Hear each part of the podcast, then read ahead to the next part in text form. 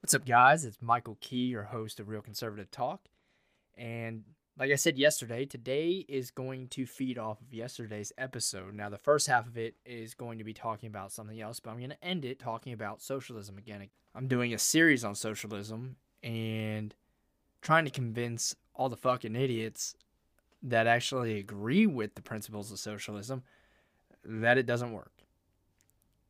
So if you want to say that I'm trying to impose my opinion on other people that don't have the same opinion, then I am. so, but you know, it's a free country and, and they can think what they want, and that's fine. I just think they're stupid for it. No, I'm kidding. You have your own opinion. Look, I am 100% with you having your own opinion. I'm just talking shit but I am doing this series on socialism because I do want to try and convince people that it's not the right idea because I believe it's not the right idea. And the whole point of arguing and debating is to convince the other party that you're right. And you know, it, it's it's I think it's a healthy thing to have those conversations because you need ideas from both sides you know, we need ideas from the liberal left to realize that they're fucking idiots. but you know, again, they they say the same thing about me. In fact, I had a person uh, yesterday say that I sounded like I was mental.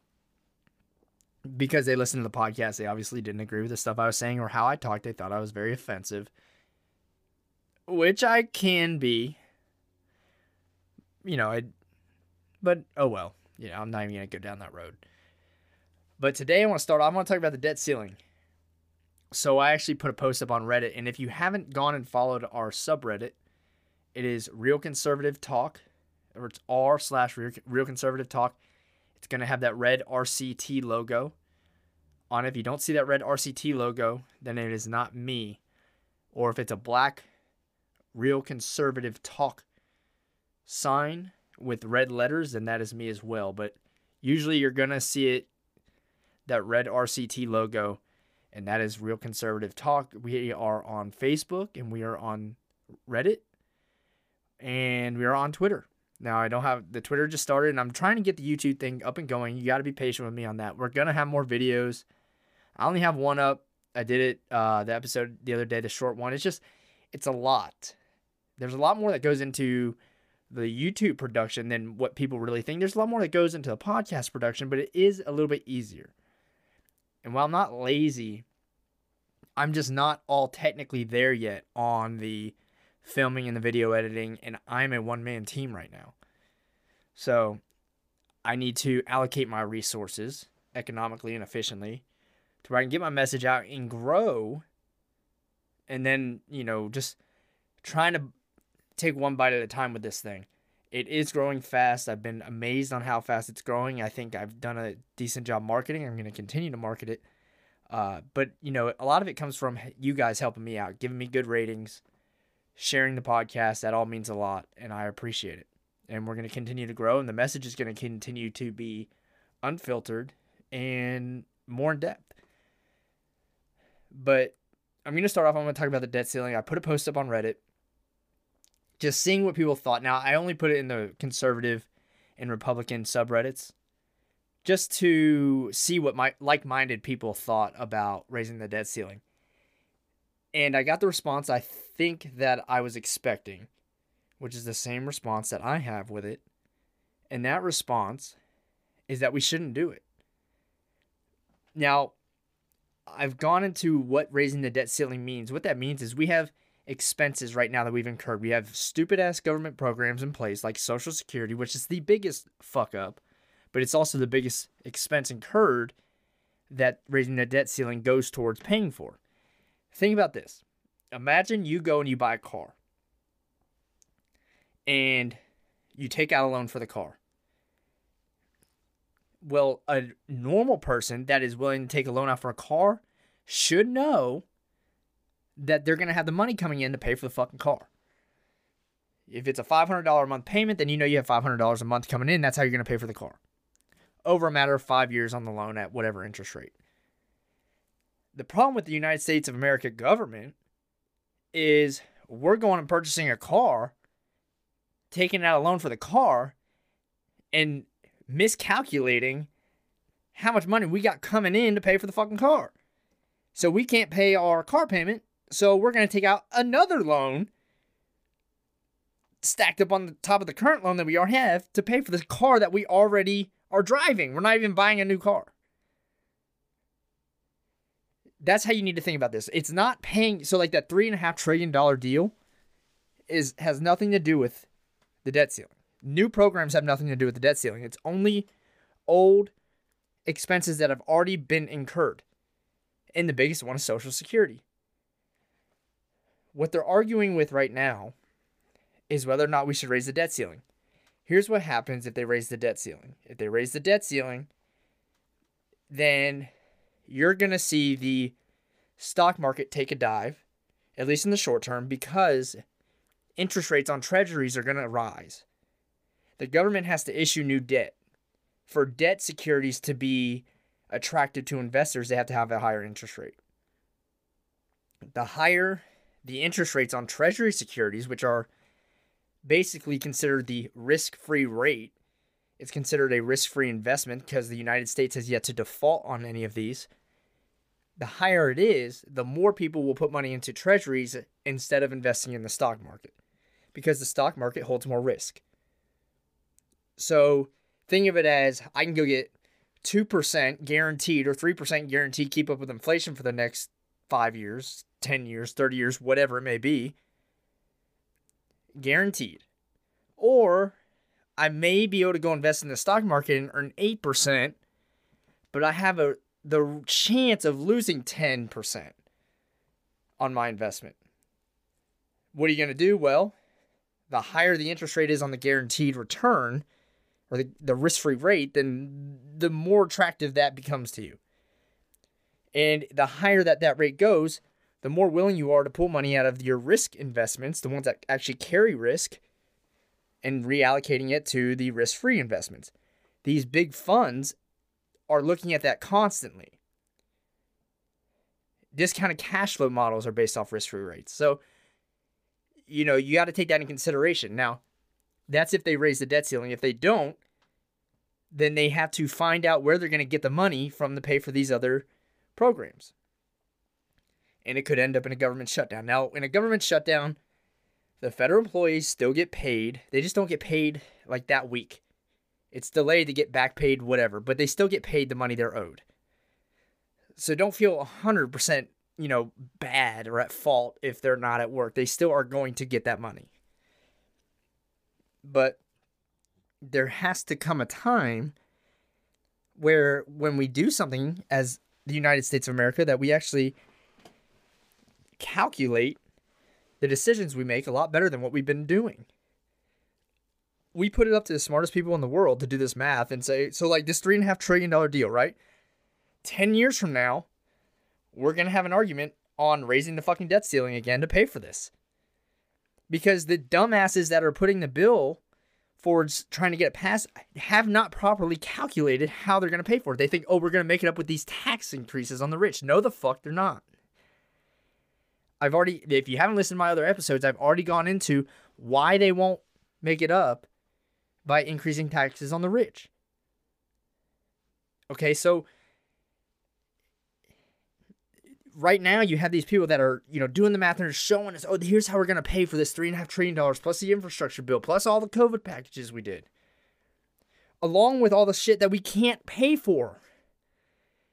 Like we already can't pay for the stuff that's in place that the government has put in place. That's why we have to keep raising the debt and issuing new debt issuing new debt keep taking loans out to try and fucking pay for the shit that we're already can't afford but we're going to add another $3.5 trillion over here.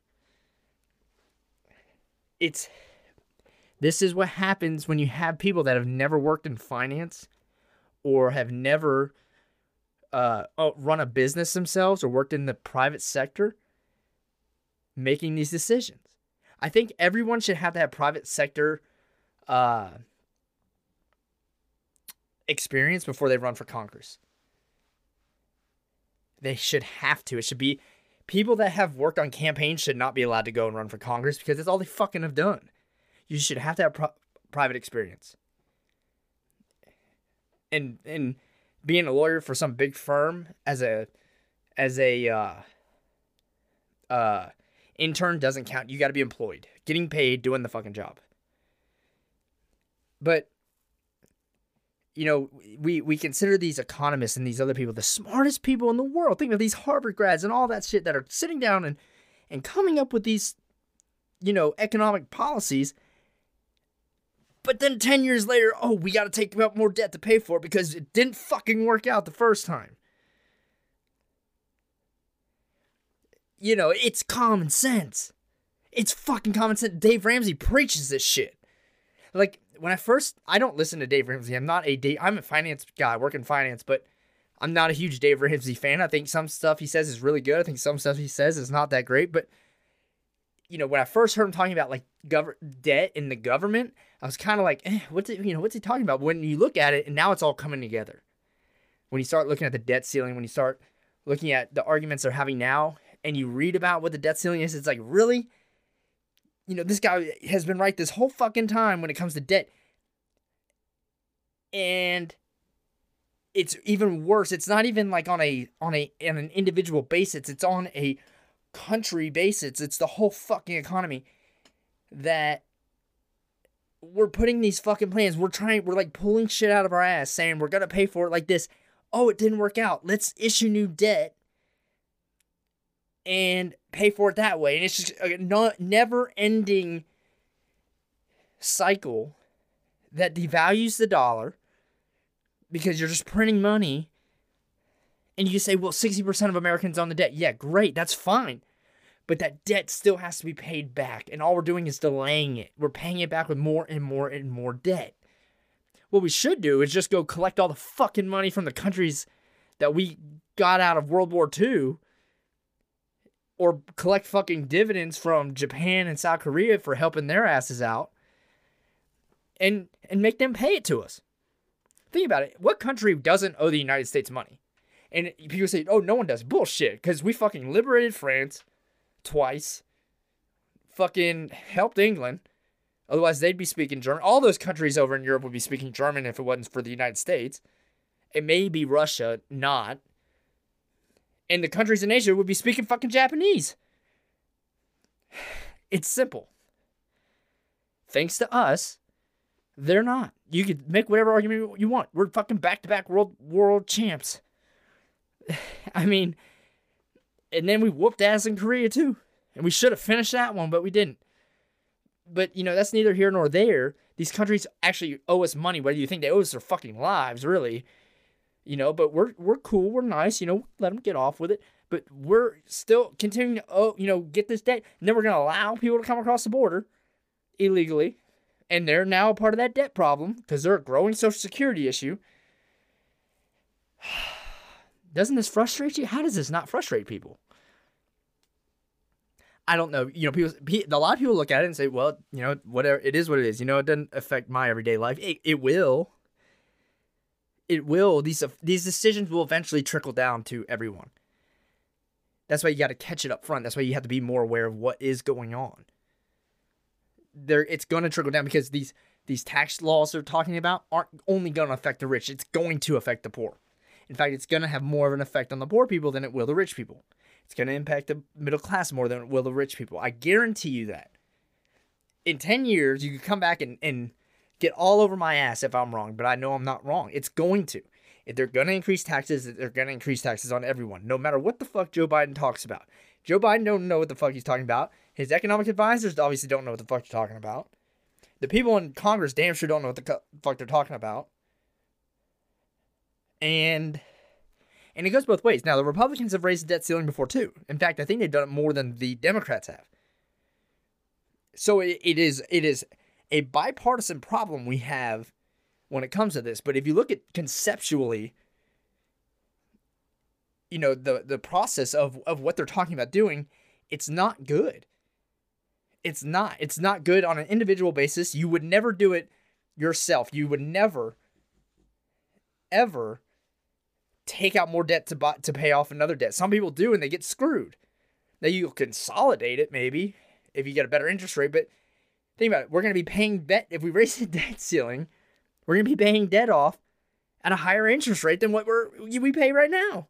The government will, because interest rates are going to go up. And it's a way. I think honestly, it's a way that the Fed can have higher interest rates and pull money out of circulation and combat inflation in a in a real short term sense without having to come out and say we're raising our target rate. I think it's maybe that's a way that I don't I haven't seen what Powell said about the debt ceiling. I know what Janet Yellen is saying about the debt ceiling. She wants it raised and she's the old she's now the was the head of the treasury, but uh she used to be the head of the Fed. I don't know what Jerome Powell thinks about it. I'll have to go read about what he's saying. But I think that honestly it's a way that the Fed can maybe combat inflation by having interest rates raised naturally through the raising the debt ceiling without them having to come out and say we're raising rates. Now the Fed doesn't control treasury rates, but they can influence it. So I just want to clarify that.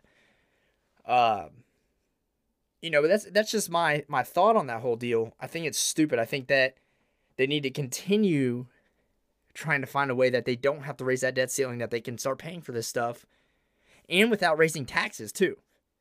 Because they don't need to raise my fucking taxes either. Well, Michael, you can't have both. Bullshit. I can have lower tax. In fact, I've already talked about that too. Lower the fucking income tax, and you're gonna make it up in the consumption tax. I will spend more money if I have more money. It's a simple uh, equation. But they're gonna do one or the other. They're probably gonna do both. We'll see what happens. Just don't don't be surprised if the stock market does take a short term hit if they raise the debt ceiling. It may not. Again, I don't know what's gonna happen, but that's just you know, logically. I'm just thinking that that's probably the path that we're going down. And we're gonna, if we do, if they pass three and a half trillion dollars, we're gonna be right back to having the same comp. We're gonna have the same conversation regardless down the road because all they do is keep putting it off, putting it off, putting it off, putting it off. That's all they've been doing. We're gonna suspend it. We're gonna suspend it. Yeah, right. You know, we'll fucking talk about later. Well, we need to address it at some point. It we're it's gonna come calling at some point, and we need to address it. You know, so curious to see what that does. We'll know in the next few days, I guess. I think they probably uh, suspend it. I don't think the government shut down. They'll come up with something. I don't know if they'll raise it right now. They might but I think it can be suspended until December. That's probably what'll happen. I think that's what you'll see happen. Uh, you know, we'll see. I'm I'm curious to see to see where this goes. But I'm going to transition now to the socialism part of this.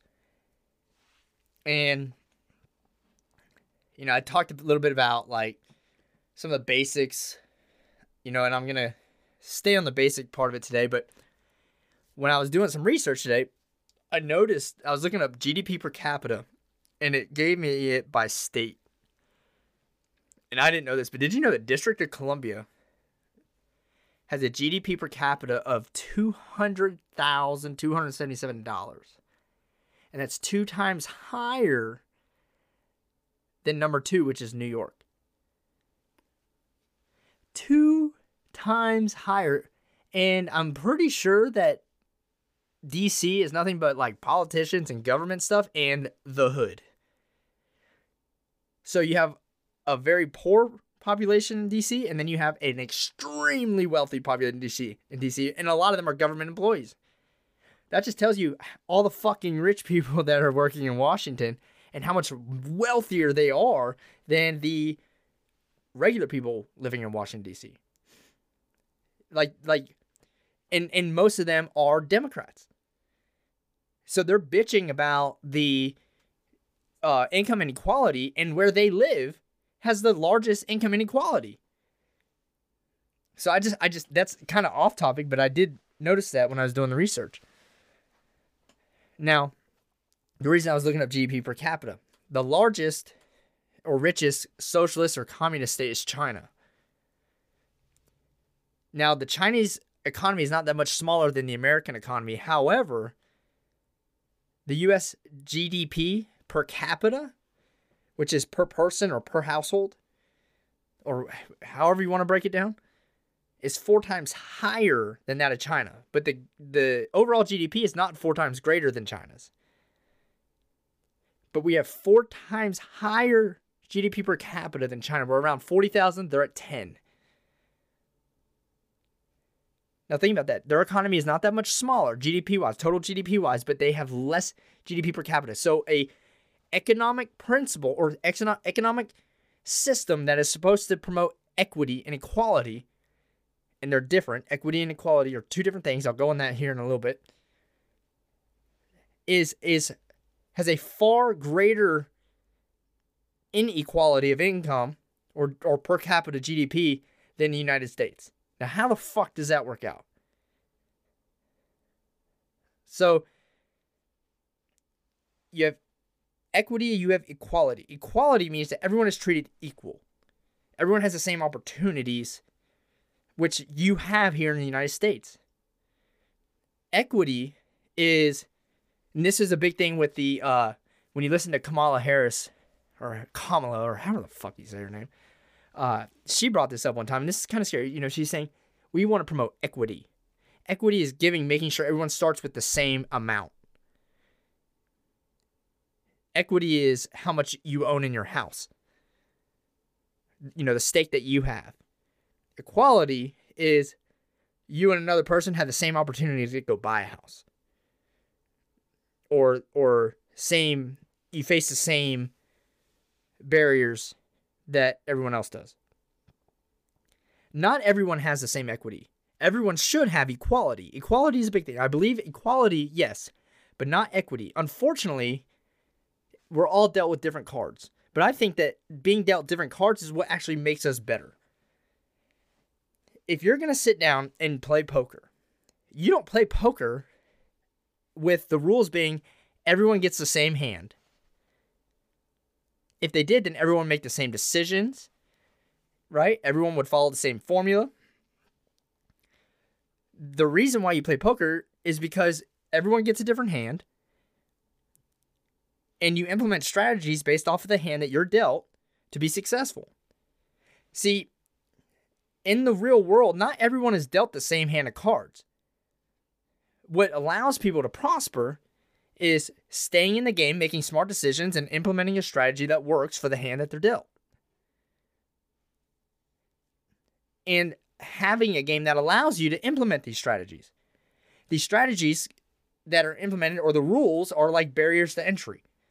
So when it comes to business, your barriers to entry in, in a capitalist society or even in a socialist society, you have six different ones. You have competing businesses, you have market culture, market makeup, credit and financing, operations and supply chain, and government regulation. In my opinion, government regulation is the largest one because I think that it's the most complicated and credit and financing is a big one too. Uh, competing businesses is large as well. So let me back this up. Competing businesses is like uh, the antitrust laws, not allowing any monopolies. You can get too big, and uh, having a, con- a company that controls the entire marketplace is not good for an economy because you need to promote competition. Socialism doesn't promote competition. In fact, it disincentivizes competition because the government acts as a monopoly in a socialist and communist state. It tells you what your quotas are. It tells you how you're going to get paid, how much you're going to get paid, all that. It controls everything. That's a that's a government is a monopoly. We don't have monopolies. We don't allow monopolies in the United States, even though there are companies that you can make an argument are monopolies, like Amazon, Microsoft, Google, all them. But they go to court all the time and have all these legal proceedings and get sued all the time because they act as a monopoly. It's not good to have monopolies. That's why Standard Oil was broken uh was broken up with the Rockefellers and, and a few others, and Microsoft went through the same thing in uh, 1999, 98, 2000, around then. They're the last ones, I think, to actually get hit on it. But you have to have competition. You have to allow credit and financing. Credit and financing is allowing people to go borrow money to start a business. Sometimes people need capital. Capital also allows an efficient marketplace. and a more competitive marketplace too. But that's a barrier to entry. Money is a barrier to entry. If you don't have money, a, lot of businesses, it's hard to go start money to start. Like I can't go f- start my own financial brokerage without money. You have to have so much capital to be able to do it because you have to cover all the trades and stuff. Government regulation also plays into that as well. Government regulation can be anything from licensing to taxes to legal processes to start the business. Finance is a big one that I use because I work in it, but it's also highly regulated. In fact, it's so regulated, it's it's overwhelming and frustrating. You know, I I I I'm watched over everything I do. How they look at they audit my bank accounts, and so, and I'm not saying it's not for good reason. I'm just saying that that but that's a barrier to entry. Getting my Series Seven license or my Series 65 license, right? That's a barrier to entry the FINRA or the SEC has put these rules in place saying that I need to go have these licenses to show that I'm competent enough to perform the duties that those licenses entail me to perform. And they they do it that way, and I have to pay to go do that too, right? So I need a little bit of money, and sometimes it's paid for by the company. It depends who you work for. Uh, but you have to be sponsored to to go take those tests as well. You got to work for someone that is going to sponsor you and hold that license. So there's a lot that goes into it, but that's a barrier to entry.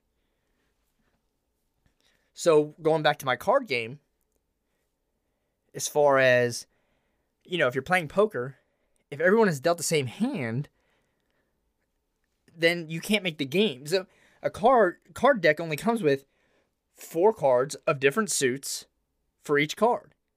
If you give someone two, you know, two of hearts cards in a deck, then that that's you just manipulated the card game. You just pulled another an extra card out of your ass that it doesn't work.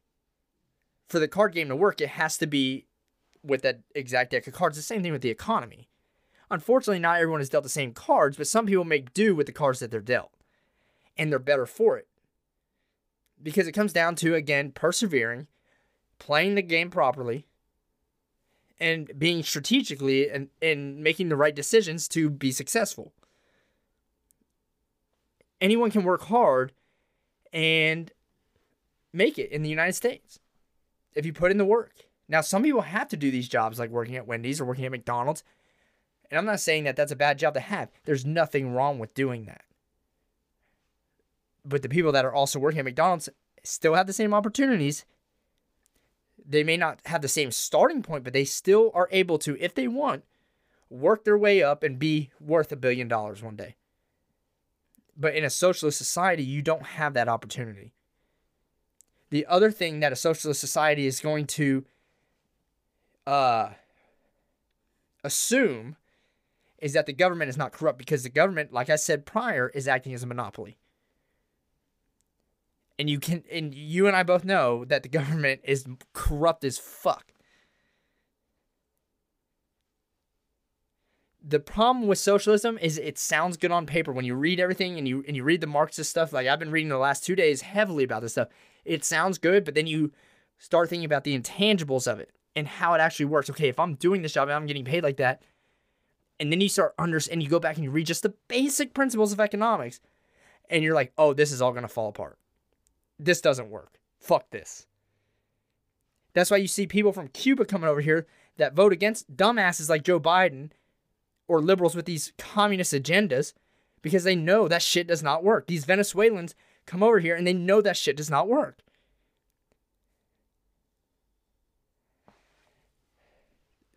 Japan, East Germany, South Korea, Hong Kong, all of them capitalist states that have benefited from capitalism and some of the most prosperous entities in the world. Venezuela, Zimbabwe, USSR, South Africa. They're all failing because of lack of government leadership, stupid economic decisions, and socialism. Just go read. It doesn't work. Again, I'm going to be talking about this tomorrow. I'm gonna be talking about this the next day. It's it's a series. or a series, sorry, and I'm to go more and more in depth. And I'm to try and hit on something every day. But it doesn't work, guys. I know I'm preaching to the choir with my audience, but I hope that some of these socialist people that that or these social justice warriors, maybe I I can give a piece of information with enough detail that they look, oh, maybe that'll change their mind. That's my goal. So, you know, it's just people say, oh, well, capitalism exploits the workers. No, it doesn't. It makes their life easier. It allows innovation. Okay, it allows efficiency. And no matter who you, where, what country you live in, you're to have poor people. Unfortunately, there's some people that just aren't, I hate to say this, but there's some people that just don't have the drive to be successful for one. There's some people that just don't want to do it, that are lazy, that just don't want to do it. There's people in the United States that just are okay with the status quo, and that is fine. That is up to you and your decision. But when you're talking about implementing socialist policies, now you're saying that everyone should be okay with fucking doing that so we can bring these lazy people that don't want to do it up and make the people that want to work hard, we bring them down all to be equal. No, fuck you. I, all I want is the opportunity. That's all I want. Opportunity is everything. So I'll leave you guys with that. I'll be back on tomorrow. Again, go drop me a rating or you can support the podcast uh, with a monetary contribution. That's up to you, like I always say. But be safe and good night.